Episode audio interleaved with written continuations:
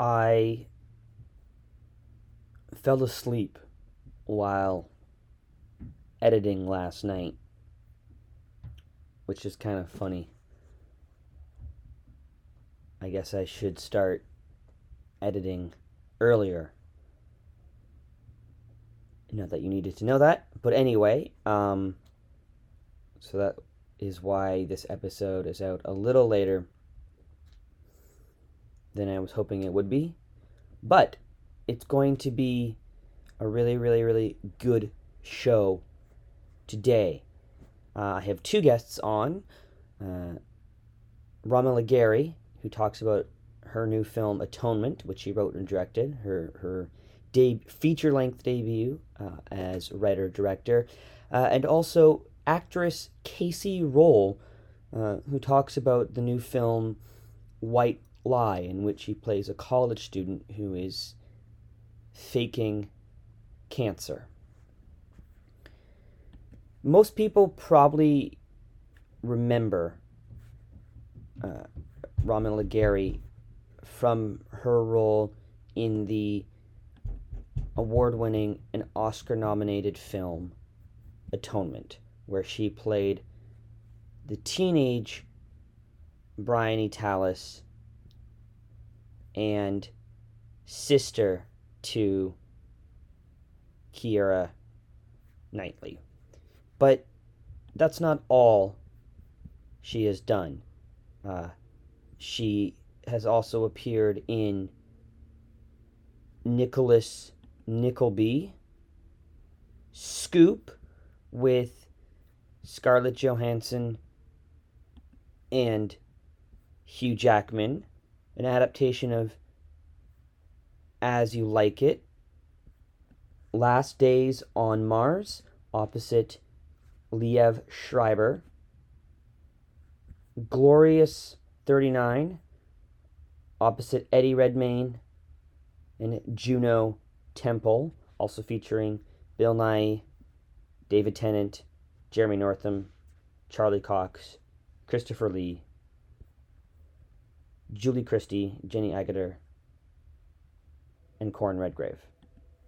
As well, she has appeared in One Day, opposite Anne Hathaway, Jim Sturgess, Patricia Clarkson, and current Doctor Who, Jodie Whittaker. In several series, including Born to Kill, The Hour, The Crimson Petal and the White, and an adaptation of Jane Austen's Emma, in which she starred opposite Michael Gambon and Jonny Lee Miller. She can also be seen in the upcoming Miss Marx as well as the Windermere children. Like many people who got their start in front of the camera, she has turned her sensibilities to writing and directing. In 2012, she wrote and directed the short film Scrubber, and earlier this year, her debut feature, the great horror film Amulet, starring Car- Carla Juri, Alec Secareanu, and Imelda Staunton, was released at Sundance. It's a bold debut, and I spoke to Romola Garai about it last week. Here is me with Romola Garai. You uh, you holding up okay in these times? Yes, just about. You know, sort of crawling towards the summer break, which has not come a day too soon. I know. People. I mean, it's starting to turn around here a little bit, I guess, and especially in Canada. I don't know about how you feel in the UK, but yeah, I mean, it's the the infection rate has gone right down. So now people are kind of going out and about a bit more and going on holiday and, and all of that kind of normal stuff. Um, with all of us just hoping that it, you know, doesn't come back. well, you know, this would be a, a, great time to get out and see a movie such as Amulet. Uh, yeah, not. I know. Um, I just had a chance to watch it. You know, horror. I think horror films are always a trope, always a rite of passage for an actor. Um, actors always starting out do horror films.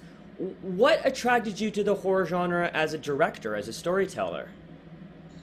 Well, um, I think there are sort of a couple of different things. I mean, I I I grew up loving horror films, um, and then when I became an actor, I didn't work in that genre at all, and so I, I guess my kind of creative association with it kind of fell away. Not because I didn't love horror films and had the opportunity to work on them as an actor had come up, I, I would have.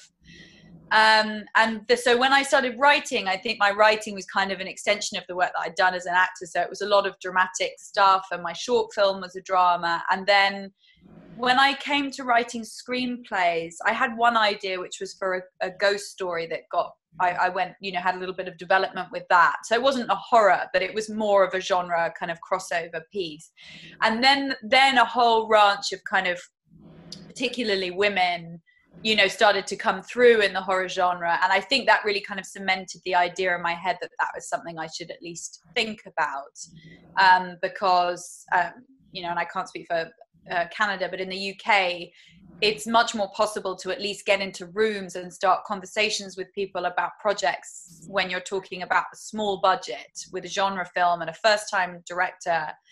Um, and so the idea that i had for a horror film i just found it much that those conversations happen much quicker it's much it was much easier. So it was a combination of the fact that people are very open to first time filmmakers in in the genre the sort of zeitgeist thing that was happening with women coming through. And then also me kind of i suppose you know just becoming more experienced as a writer and realizing i could do a greater variety of different things.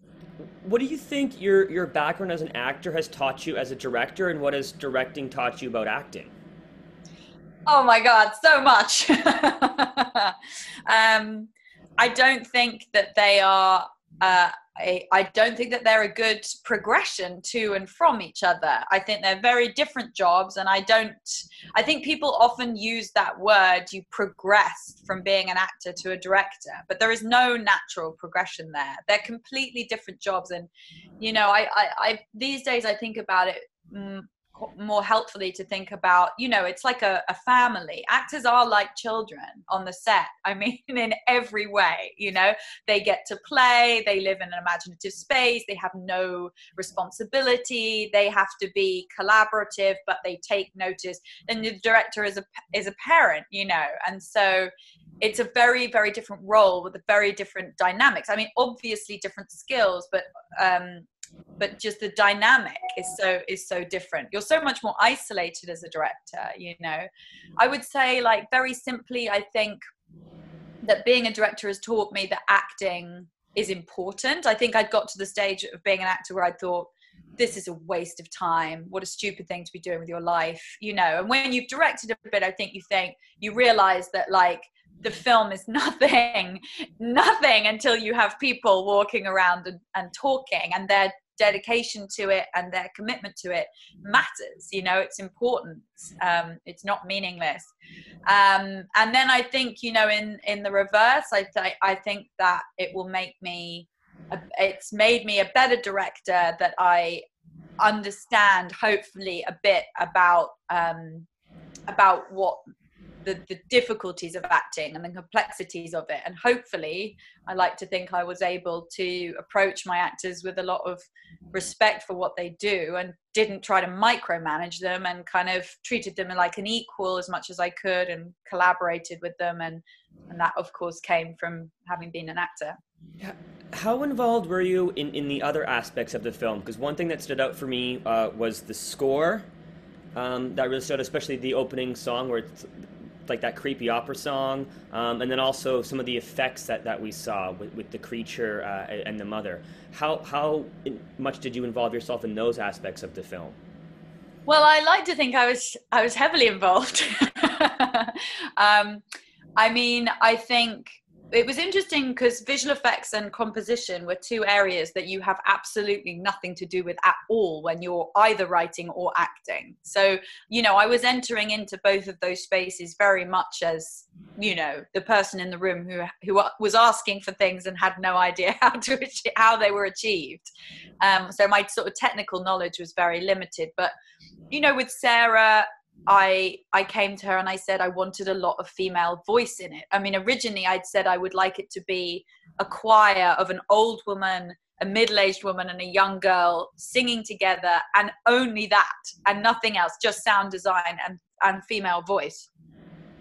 And whilst it isn't only that, it is that was the sort of starting play. I mean, you know, because of the genre of the film, we ended up having to you know create more in terms of sound and filling otherwise it just felt very empty a lot of the time. But but that was the starting point for those conversations. And you know you just throw these things out there and say go away and do something with that. And then with the visual effects it was very similar. You know i went and i met with them and i just showed them my images you know and i said i wanted to look some, something like this and also a bit like a bit like this. And we you know we had actually amazing conversations with the visual effects which you know was something that i you know was a bit nervous about because I I had I predominantly wanted to work with special effects and with practical effects, and I didn't really want a lot of visual effects in it. I think I have a prejudice against it, and so I I don't know why I thought that I didn't think that those would be creative conversations, but they were incredibly creative conversations, and also it was amazing because it was an all male team. The visual effects department was the only kind of all male team that we had, and I was going into the room going, I wanted to look like a big vagina, you know, and like he has to crawl inside it. And they were all like, that's so interesting. And, you know, it was, it was great. It felt very kind of um, collaborative in a really good way. You know, on, on your point about maybe having a slight aversion to visual effects, I did notice that you know it's a horror film but there's not a there's not a ton of gore it, it's much more kind of creepy and, and sinister how early on did you did you find that tone and, and, and find the pacing and how much did you work with your editor on that? It wasn't easy you know i, I definitely think that the split time frame is always that's always difficult in film. It seemed much easier on the page than it was when, when we came to edit it. Mm. And the, the, the rod that i made for my own back slightly was that because i had implanted the flashbacks which i thought was very clever originally i'd made the flashbacks dreams i thought well that's great because they're you know embedded in the story at these sort of specific points. But actually it meant that we couldn't really move them you know or it was harder to kind of shift them around. And when you're when you're going on two narrative journeys simultaneously you know that's difficult. And there isn't a lot of precedent for that in the horror genre. So you know pacing was an issue because pacing is a huge part of horror films. I think had this film been a straight drama if you t- change the third act entirely i don't think I would be having so many conversations about pacing now because people would accept a slower right. build. But because it essentially is a sort of drama, with the exception of the bat brat, you know, at the end of the first act, until the third act, you know, it was it wasn't easy, and you know, we did go kind of back and forth about it. But you know, I think I just have a I have a very high tolerance for slow films, so you know, it's just it becomes an extension of your own kind of your own taste, really. Uh, another aspect that I we see quite a lot in horror films is the religious allegory, specifically Catholicism, and there's a lot of horror films out there with sort of sinister nuns, I guess, a little bit. Um, what what works? Um, like, why does that trope do you think work for for a horror film? Well, I mean, I suppose you know, in a very broad way, you know, religion is a very kind of raw and elemental and essential part of the human condition you know? So in the way that i feel like horror just goes to the core of you you know your primal fears you know your fears of sharks or of you know your mother or you know to those kinds of primal fears. And i think religion is a very primal part of of human beings. You know in terms of this film i think because the film in i suppose you know it's a very sort of simplistic um, in, interpretation of it, but it's a sort of argument between uh, the Christian, uh, for you know, forgiveness ideal, you know, of kind of limitless forgiveness that was kind of invented by Christianity, or a kind of earlier idea that forgiveness can be offered and and given, but only to those who've earned it somehow, you know. And it's a kind of, you know, argument between those two different kind of ideas. Tomas is, is a bit of an outsider, and you've spoken about the, the benefits of sort of being living on, on the outside.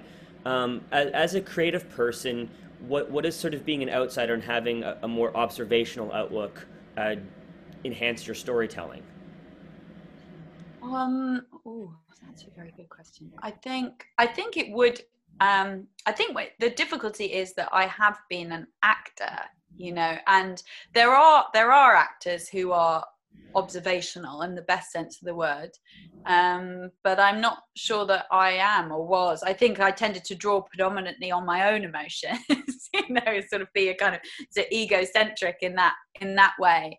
And so i think that the process of becoming a writer has been a shift for me in terms of you know yeah accepting a more sort of outsider sort of status. Um, and and i think that the film in a way is sort of part of a kind of tradition of uh, outsider art in a in a way or outsider horror films in that it isn't really attempting to kind of fit into one sort of specific kind of horror too neatly. And i think maybe that comes from the fact that i have also been in a period of transition transition in my life you know moving from one art form into another and um yeah and not and not being afraid to kind of sort of float between spaces and not kind of inhabit one space entirely.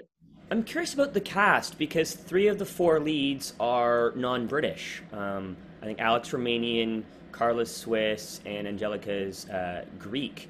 Um, how did you go about about casting this and assembling such an international cast? Well, um, when we started casting, I, I I had written the part for Imelda with Imelda in mind. So we went out to her, and I thought, well, you know, she's just going to say no, and then we'll work down a list of other people. But she said yes, um, which was amazing. So that was kind of that was that. And then in terms of the other roles, I I knew that I wanted Tomas to be from another country because I thought it was important that he didn't know anyone and wasn't from the place that he was in. He was in, entirely isolated. But to be honest, I didn't say to the casting director that he had to be any kind of particular nationality but i would uh, you know and and actually we were even open to the idea of having a british actor who was doing an accent you know? So we weren't having a conversation that kind of centered around actors from particular places really. I just you know he was one of the very first people that they said um, you know, do you know this guy? And I, of course, I did because of God's Own Country, which was an amazing film. And uh, I thought he would be really good because, you know, he's incredibly sympathetic. So it was really just entirely about about him, really. And then Carla, again, I didn't, um, you know, I, I there were British actresses that I, I, you know, were that were on the list, but I, again, I, I think I was concerned that if Alec was from another country and she wasn't, then it was a film about a refugee He kind of got his comeuppance. But I did think at a certain point, if they're both from other countries, if they're both refugees, then that kind of, you know, balances out the story, you know. Um, but also, again, you know, had had I seen an actress who was from the UK who I you know had, who had felt had the kind of intelligence and wit and brilliance. I mean carla is just such a brilliant brilliant actress. I'm so lucky to have her. Um, i don't think her nationality was a kind of essential part of it. In genuinely all of the actors were just the actors that i really really wanted. I'd always been a huge fan of angeliki. Dogtooth is one of my favorite films you know. Um, and then of course you get these people that you really worship and think are amazing to work with you and then you put them through hell because she had to come to Dartmoor in the middle of December and work in a rainy field for four days. so you sort of think like, I must remember not to put people who I really admire through like terrible experiences that they're going to regret. Um, and you, you mentioned that you wrote the part of Sister Claire for Imelda, which I think is a great choice because she's very good at sort of those nice characters with this with the level of sinister underneath. You know, very like there was a lot of um, Dolores Umbridge, I think, in, in, in Sister Claire. Um, but what was it specifically about her? Why did you think that she she was going to be the, the great choice for this role? I just think she's one of the greatest actresses of her generation it, it, working in the UK. I saw her, she was on stage in the UK in this play called Who's Afraid of Virginia Woolf, like not that long, around about the time that we were filming. And, you know, so I saw her on stage and she just ripped it up, you know, she's just amazing. And um, she can do anything. She can do, she's incredibly funny, you know, and I, I knew that I wanted the part to be funny. You know, part the film is sort of supposed to be darkly comic in moments, you know, and I knew that she'd be able to do that. Um, she's incredibly smart. Not all that, not all actors are. You know, she's really bright. I was, I knew that I'd be able to kind of talk about uh, the sort of slightly odd things that I wanted to do or say with the film, and that she would, you know, com- completely be on board with that and and and she's just she's just very game as well apart from being brilliant you know? It's not it's a, not a straightforward film. It's not for everybody you know? And i knew that she would just be up for trying some crazy stuff which she did and was amazing. She she talks a lot about how you know how this is his destiny. This is what he's meant to do. And it brings up the debate about destiny versus choice. Um, is it one or the other? Can can we have a choice but also have a destiny as well? Do you think? Yeah, I mean, I, I, I think it's it's not settled. You know, it's not settled in my mind, and I think you know, had it been settled in my mind, I maybe wouldn't have chosen to make this film. I think um, I'm not sure. I think I sometimes I think that you know everything that you uh, do in your life is predestined by your genetics and your upbringing. And other times, I think, you know, every moment is filled with lim- limitless possibility. And I suppose, I think what's interesting when you talk about the sort of dynamics between men and women, you know, is that you know where, where, you're constantly trying to reset the dynamic every 10 years you know what i mean? Like that you have to think is it ever changing or is it always staying the same or is it different incarnations of the same relationship always? And i think that that was that was kind of part of what i was trying to kind of get to the bottom of i think is whether or not change is is possible or not. And i i didn't get to the bottom of it Uh, I, and I know you, you are still acting as well. Um, you've got an intriguing project coming up. That's about Dylan Thomas, right? Last Call? Yeah, that actually I filmed that uh, quite a long time ago. It was about three years ago, so it's it's it's coming out now, but it was filmed a, a while ago. Um, do you do you like? Do you think you'll ever direct something that you're that you're also acting in, or are you, are you going to be one of those people that likes to keep the two art forms separate? I mean, if I'm honest, as far as I can see, mostly people do that when they are financially valuable to the project. I don't know why anyone would choose to do it. You know, it's just so hard. Like directing is is so hard, um, and to do it well is so um, requires so much of you. You know, I I don't I can't imagine ever doing it myself, in, unless your involvement as an actor made the project right. bankable. You know? Um, and I, I, know that you not only did you have an international childhood, but you like to travel a lot. I'm just curious, how do you think your your world adventures have shaped you as an artist? Travel shaped me as an artist. Um, well, I mean, I don't know if I could say that my the traveling I've done as an adult has shaped me very much, but definitely growing up in a foreign country, I think shapes you. Um, I think you know we were expats until I was six or seven. Uh, and so I went through, I mean, a lot of British writers kind of were born in other countries, you know, and came back to England and they experienced the kind of um, discrepancy between the UK as it exists in the kind of consciousness and then the way the country actually is. You know, it's a country with a big persona. And so I, I think that on a very sm- small scale, my experience mir- mirrored that, that a lot of British writers through history have had where they come come back to a country in a kind of formative stage that they don't know and don't recognize because it's not snowy Christmases and warm Charles Dickens characters, you know, it's a damp and cold country it's you know a cold country in a lot of ways emotionally as well as um, you know in its landscape. And and i think that that can at an early stage you know be quite um, influential some somehow. Yeah. You mentioned you were a, a fan of horror. What is your favorite one or two horror films? Very difficult to say. I, oh, um, okay, well, I one of my favorite films of all time is Dead Ringers. It's Cronenberg. Am I allowed that as a horror film? Yeah, I mean, yeah, good. Because I mean, it's not gory or like you know. Right, but I mean, no, it's it's more along the line of, of Amulet. You know, it's it's more sinister, creepy than than full out gore, right? But, yeah, but that's that's one. Of, I mean, that's one of my top five favorite. I always say that film. I think it's a total masterpiece. It always makes me cry and cry and cry. I don't know why. It just like unleashes something in me. It's so sad and so. I think it's just astonishingly brilliant. So I would say that.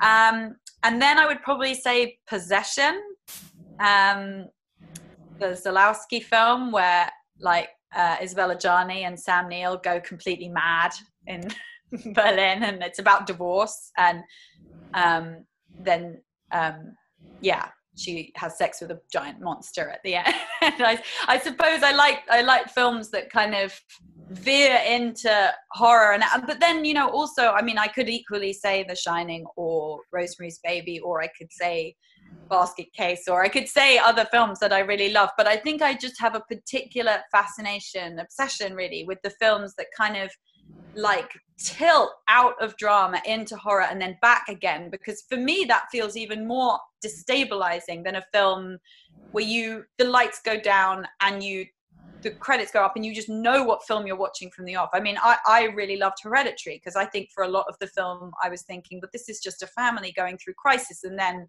you know it, it kind of sort of veers into horror at the end. I'm I I, I really like that kind of instability.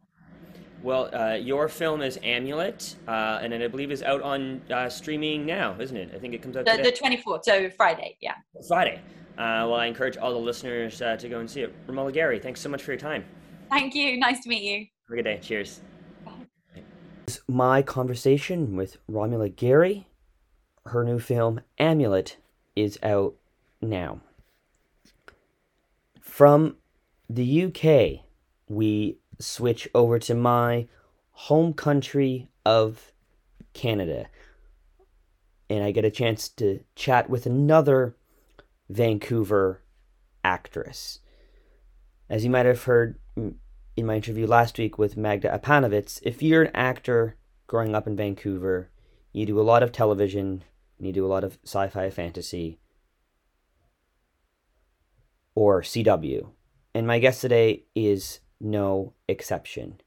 She has appeared on such series as V, Caprica, Fringe, Tower Prep, Geek Charming, Supernatural, The Haunting Hour, Cracked, Motive, The X Files, iZombie, Once Upon a Time, The Good Doctor, as well as reoccurring or regular roles on The Killing, Hannibal, Wayward Pines, Arrow, Fortunate Son, and The Magicians.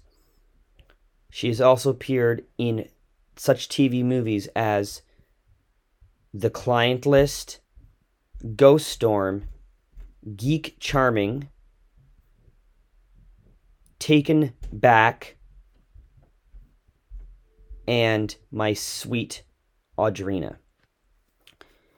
She is the lead in the new film White Lie, in which she plays a college student who is faking cancer for her own personal gain. This is my conversation with Kacey Rohl. How's uh how's the quarantine treating you? You know, not bad. Not bad. All things considered. How about you? Yeah, yeah. Uh, you know, in Toronto for work, but you know, it's it's been all right. Just been doing a lot of writing, doing a lot of creative stuff in my parents' house, which is not ideal, but it is yeah. what it is, I suppose, right? Yeah, you got to make the best of it. yeah.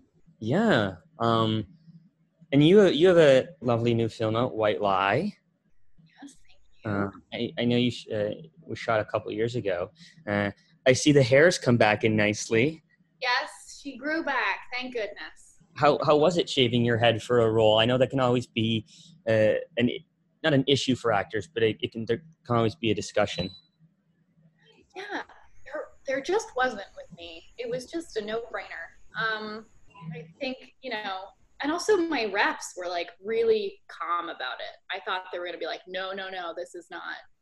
You need to keep that princess hair, but um, but they were really chill. And also, it said, you know, when I auditioned for the part, it said in the breakdown that the shaving was non-negotiable. um, so I knew what I was getting myself into, and I'd always wanted to do it. You know, I'd like, Mm. like G.I. Jane, like Ripley fantasy forever. How, how was it for you the, the the first time you saw yourself saw yourself with a shaved head? I think it just felt really good. Like the act of doing it was profoundly liberating.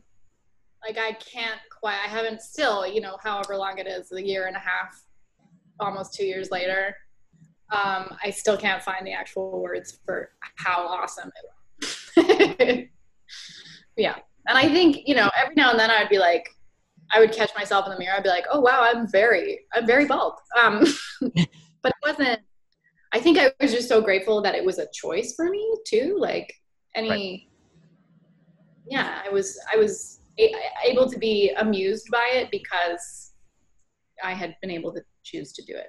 You know. Um, your your character Katie is is faking cancer, um, and we that's established early on, and it's interesting because not too long ago there was a, a couple of cases that were were known about about college girls faking cancer. I even think one here in in, in Canada. Um, did you did you use any of any of those real life stories in in, in Katie's construction? No, I didn't. Um, I I didn't. That's not the way in that I wanted to use because you know I I didn't feel like I could you know call up those women and go have coffee with them. That didn't feel right to me. Um, and then any any sort of coverage of those stories was exactly that coverage, not um, not the internal process of what was going on. So uh, no, I avoided those stories as as best I could. I didn't look at the news around things like this at all. I tried to work from the inside out. Um, an interesting aspect of this film is it was there was a directing team um, of Yonah and Calvin. What was it like as an actor for you working with two directors? I think, I mean, I had some anxiety going in just because I really, I didn't know how they worked. I'd never, I'd never witnessed them work before, and so I was like, I don't know if it's going to be like too many cooks or like who's going to give me this or whatever. And the immediately upon meeting with them, the first day we rehearsed, um, all of any anxieties I had were put to bed. They're just, they're one being. Like they're they're two men but they they work as one. You know if one's talking to camera the other's coming giving me direction and sometimes they'll switch and and they have this like language of their own where they really they just they get the vision. They have the same vision. There's no quibbling. Not that i could see at least you know so. Yeah. I thought it was amazing it was great Uh, one of the opening scenes features you uh, in a dance class. Um, and it can always be tricky for actors to to, to mix mediums. Um, what what was that like for you? That aspect of the character, having her be a dancer. I think um yeah, it was it was a great way in for me. I'm a, a physical person and I danced a little bit growing up. Like I really don't want to call myself a dancer. Um maybe I have in the past, but I'm gonna just rescind that. Um yeah, so I I sort of um knew that world a little bit and had friends that were dancers, so it sort of glimpsed that lifestyle and um, and for me it was just really helpful that she was a physical person so a lot of my prep became about um, yeah just being as physical as i could and and manifesting the exhaustion of carrying the big lie that she was carrying in the body um, yeah which was super a great way in for me so grateful. um, and yes, something quite cool happened. You have Martin Donovan uh, play your father. Uh, yes! I think he's a sorely underrated actor, um, but he's so he's so brilliant. What was it like going toe to toe with him? Oh man, um, well, I was like, I was just such a fan of him, so it was um, really exciting, and I think it was one of those beautiful experiences with an actor that um, that happens very rarely, but it's so wonderful where you just like are in the space and everything becomes gravy. Like just for whatever reason, there's that particular type of chemistry. Nobody has to fight to access things. It's just like butter. Um, and he came in and was so brilliant that he made my job so easy. He's just such an incredible person to partner with. I'm beyond grateful he chose to do the film and uh, that experience of that. We had one scene, but that experience was just incredible. It was really, it fed me. And that was a really uh, a challenging day just physically being on set. It was so cold and we had to shave my head four times. Um, but, you know, being buoyed by that exciting actor chemistry was was the best. He's the best.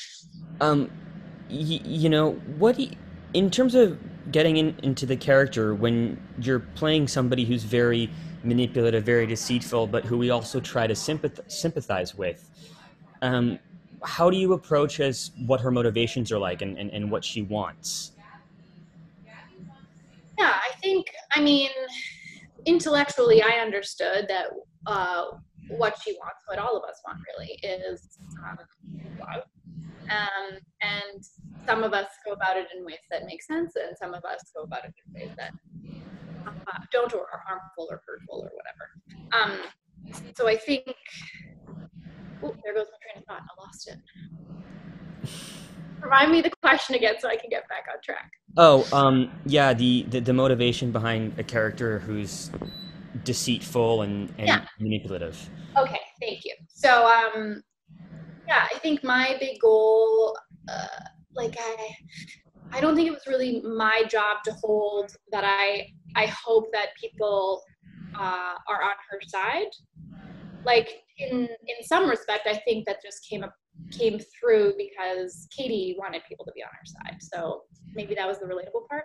But i think um you know i never I, I didn't want her to become too Machiavellian or like that. Just didn't she couldn't even really be uh, conscious if that makes sense like she she obviously knows what she's doing but it's not like if somebody hits her with like I, I, thought your doctor's appointment was on Tuesday or whatever. It's not like her brain is going, oh no, I've been caught in a lie. I better craft something immediately. It's there's not even. It's just compulsive.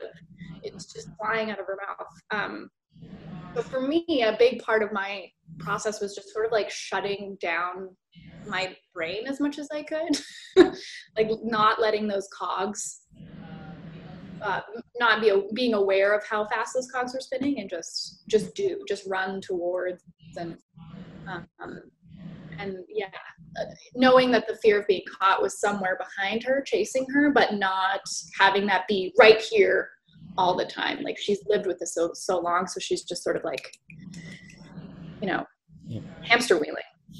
You're in virtually uh, every scene, uh, every frame of the movie. I think for maybe a couple, um, and even as a leading actor, that's rare. Um, what was that like for you, knowing that this movie was yours? Uh, it scared the shit out of me. Uh, if I'm being honest, um, I think, you know, when it when I first read it, I was, or I guess the it came around once and we didn't we didn't anyway. But but the second time it came around, I was like, this is actually so terrifying to me because uh, you know half of my brain was like, there's no way you can pull this off. Like absolutely not. This is bananas. Um, and the other half of my brain was like, well, that's why you have to do it. Um, so I think uh, I think it was good that I was in so much of it. I was in all day, every day. Um, because it didn't give me time to think about that you know like i i kind of just had to do my job and um and trust calvin and yonah to guide me in the right directions and trust them and lev in the edit to make it all work and and just just do my thing and um i think i did feel profoundly trusted by them um and that that really helped um, the movie was obviously shot in Canada, but what was it like being in a story that's actually set in Canada and sort of in the region where it was being filmed? I love it. You know, like I think I think Canada has done a lot of time doubling for various other places. I think we're really good at it. I think you know it. Things get shot here um, for that reason, but um, I just think it was great. You know, and I I think it gave us an opportunity to really showcase um, how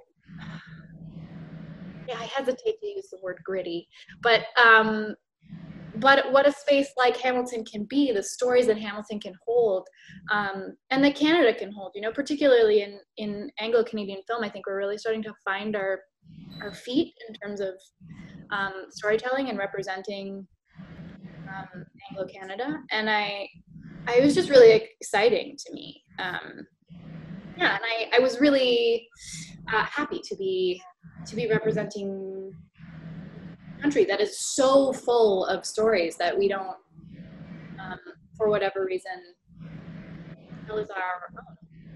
Did you have to explain to Martin what OHIP was? Yes. Although, yeah, I mean, he he is. I I think he's dual. But yeah, he was like, "What is this OHIP? What is this?"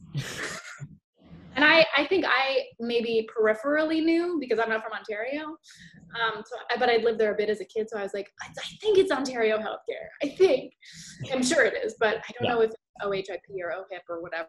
But um, but we got it. We got it. um, an- another actor that, that you share a lot of screen time with is Amber, um, who, yeah, yeah plays your girlfriend Jennifer. Um, wait, what kind of conversations do you have with both her and maybe Yonah and Calvin in in crafting that type of relationship on camera? One who's so blindly allegiant. Hmm. I think. Um, I mean, I don't know that we we never had a group discussion, Amber and I and and the boys. Um, but Amber and I were, you know, she was working somewhere in Europe for the first you know week we were shooting. She got cast super last minute. So our our job became to try and build the foundations of this relationship because the only way that she can buy everything that Katie does hook, line, and is if she actually loves Katie that much. So our we just started, you know, texting back and forth and sending each other songs and trying to like build whatever kind of intimacy we could um, before she got here. And then we just really jumped into the deep end. And luckily, Amber is such an open, loving woman um, that we were able to, I think, find some authentic connection and um, you know, when your first day is, you know, bed scenes, you you get to know somebody pretty quickly. you you know, on that note, because there is you know some intimacy, some you know uh, physicality, some nudity.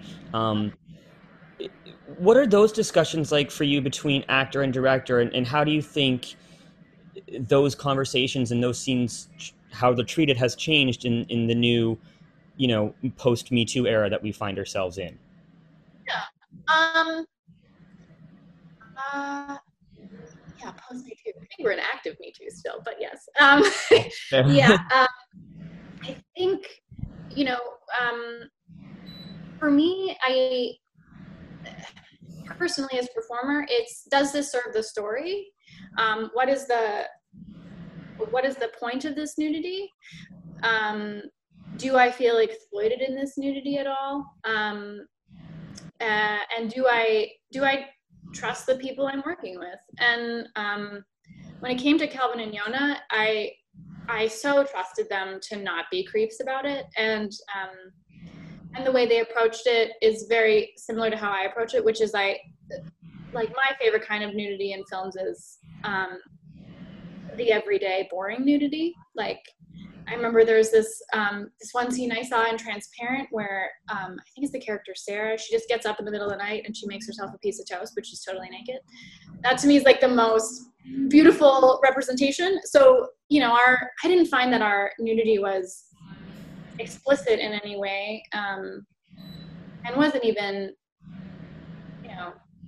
I, I think uh, non-sexualized nudity is cool, even though we were naked in bed together. It wasn't you know raunchy um, and so for me yeah it was just it comes down to a lot of a lot of trust and also you know inside of that story and and also how how they shot it um, i didn't feel uncomfortable with anything that was going on. And they were really good um, you know as they're legally required to be with close sets and um, and making sure that there's as few people as possible. And everyone on the crew was incredible. Our our boom op alex was like the most gentlemanly gentleman. He was just like staring at the ceiling the whole day a true king. Um, but i think um, yeah it's a big question that i sit with but i i think i think it's a valid position to not want to i could talk about this all day to not want to do nudity i totally get it. Um, but for me it's it's really in service of the story. And also i'm i don't know i have a funny relationship to my corporeal form. I'm like it's a body. And like the more we can just like calm down about that um i think that's better and if we can shoot it you know less than i mean literally two male directors but i don't think how we shot it was too you know male gazy right yeah. yeah so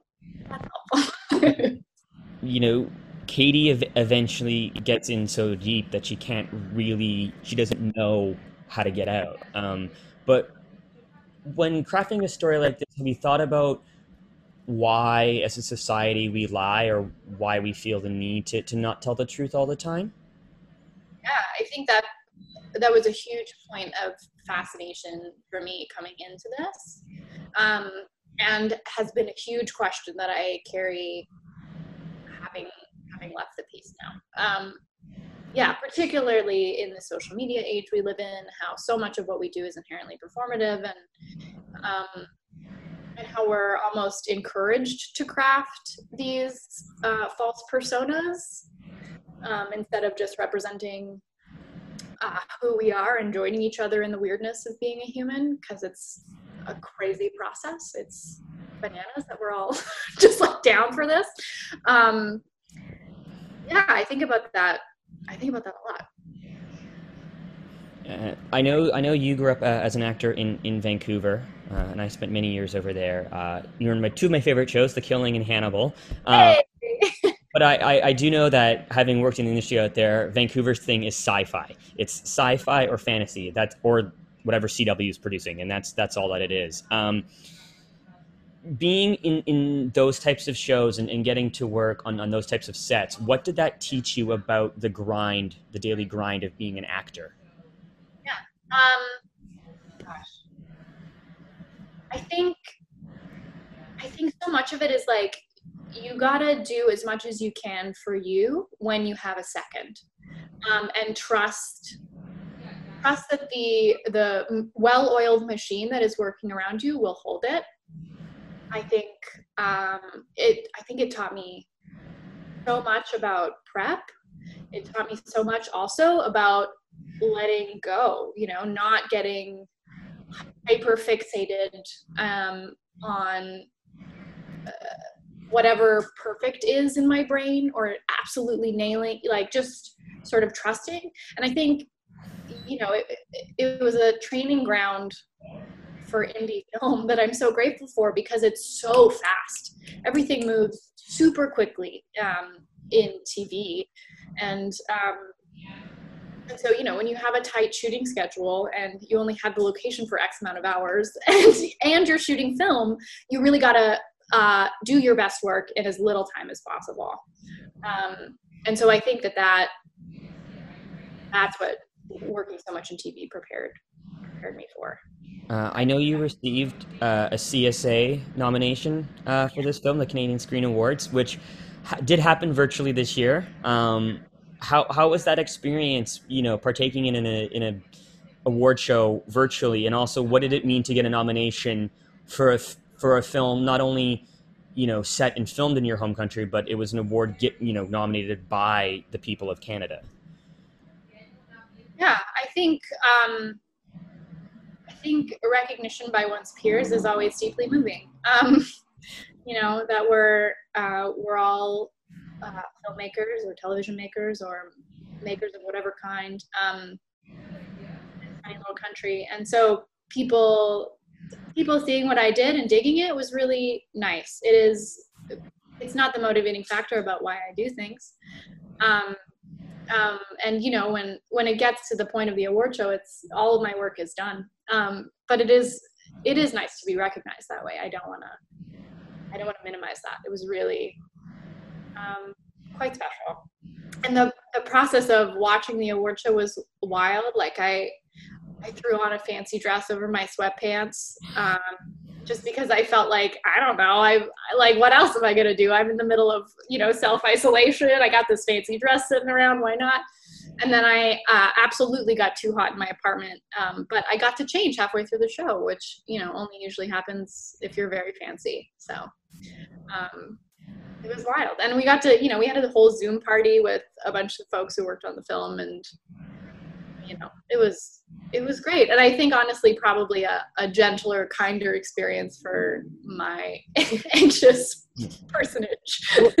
Do you like do you find it difficult as some actors do to you know get out there and do promotional material or activities as yourself? Like not as a character but you know just as as you the the performer. Is it is is that an easy switch for you to make i mean uh that's an interesting question. Inside of this, I think um, I think I'm. I always try to be as authentic as I can be, um, but uh, and I think because there's a, a, focus on discussing the the work, it makes it a lot easier for me. Um, but there is still a, a, performance energy that arrives when I uh, I have to do uh, press or promotion or whatever. It's just um, sort of part of part of how I engage in the process. But I think if we were sitting here, you know, talking about me, like as a human, it would it would be a wildly different experience. uh, speaking of of television, I know you just uh, had the first series of Fortunate Son uh, air. Any word on whether you know if there's, there's going to be a season two yet or not? No, no, we got the axe. One and uh-huh. done. Damn. Yeah, I don't know. But what, what, what was the uh, the CBC ex, uh, TV experience? Because that that seems to be a bit different than network television, so to speak. Like at least American network television. Yeah, I mean it's um, I mean meat and potatoes is just kind of a smaller scale. Um, but my my experience in working for them, you know, while we were shooting, it was really really great. Um, and I I think we we told a really interesting story that was really timely and um, you know I'd always wanted to work for the CBC being a kid from Canada it was a was a nice uh, it was a nice thing to do. what do you ultimately want to want people to take away from White Lie when they see it? I want them to know that if the film has left them uncomfortable, that that's uh, that's an okay feeling to hold. That's good for us, actually, to be uncomfortable sometimes. Um, and I hope people, I hope people think about um, when and how and why they tell their own white lies. You know, obviously this is a, a, a huge a huge ruse, but we all we all tell lies throughout our days, throughout our lives, and I want people to think about uh, what the virtue in that is and what would happen if we uh, let go of that impulse. Is is having a bad or uncomfortable reaction better than having no reaction at all? I mean, people are going to react how they react, but uh, I mean, I'm just happy the movie makes somebody feel anything. So if somebody is feeling nothing, I'm like, okay, that's that's your business. Um, but I think I think being uncomfortable is a great reaction. I think sitting in discomfort and and grappling with what the fuck is coming up um, and being confused and not knowing how to what to do um, is super super valuable i think in part of the lie we've like the part of the lies that we tell ourselves and present to the world that we've we're always supposed to know exactly what's going on and have everything together and uh, you know know exactly what to do in what situation or um, and to always be happy or you know have one feeling at a time um, which i don't think is uh, the authentic human experience. Um, so yeah i'm a big fan of discomfort. I think some really good learning and loving comes out of discomfort and does it do you find it help you as an actor being slightly uncomfortable i think it helps me as a human and so yes it helps me as an actor i think you know it's like kind of a corny line but um I used to say that the best acting class I ever took was therapy. Um, and I think that's really real. I think the more we can sit with ourselves and kind of get into the bits that are like, ooh, um, the more I feel anyway, the more I avail myself to authentic work. What do you think the industry is going to look like when we come out of this? Wow. Yeah, I I mean I have no idea. What is a cat? Sorry, I got distracted. Hi, really cute cat. Um, uh, what is it going to look like? I mean, I mean, just like on the ground, it's going to look super different, just all spaced out and stuff. I think, you know, I'm really curious about as as a person whose job is intimacy, um, manufacturing that in a in a space where everybody's six feet apart and masked and not allowed to touch each other uh, at all will be a really interesting challenge. I'm trying to keep spinning that positively in my brain. Um, that I'm, I think it'll change the work, and I'm curious in a positive way to see what happens. Um, but of course, there's fear around it, and um, I do think, you know, in my own in my own heart, I feel this um, interesting pressure. I'm always quite picky with my with my projects, projects, but even now, it's like in in, in this era, it's like it's got to be it's got to be super worth it um, uh, in a in a different way than it used to be.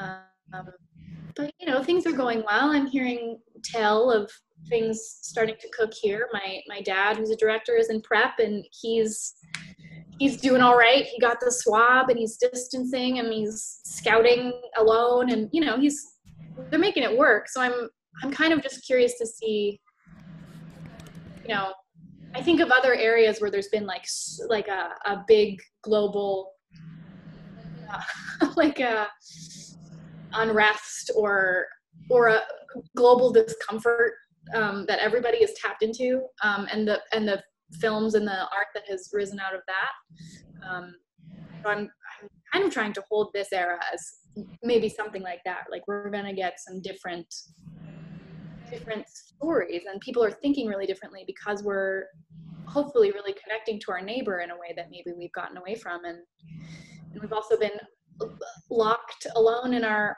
homes um, you know if we're if we're not frontliners or or essential workers um, making and thinking and doing these you know you know dipsy doodles in our brains. So i'm uh i'm just i'm trying to stay open and curious and positive. That's the short answer.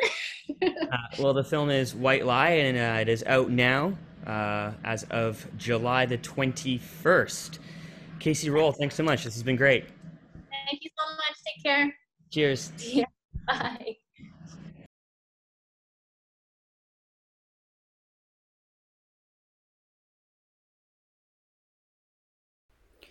Well, that was my conversation with actress Kacey Rohl. Her new film, White Lie, is out now. That does it for me today. My thanks to Kacey and my thanks to Romola. my next show, we'll have a, one more show this week, will be post-human philosopher Francesca Ferrando.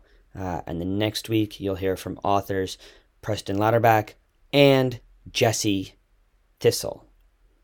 That does it for me today. Thanks for tuning in. I'll see you next time. Bye for now.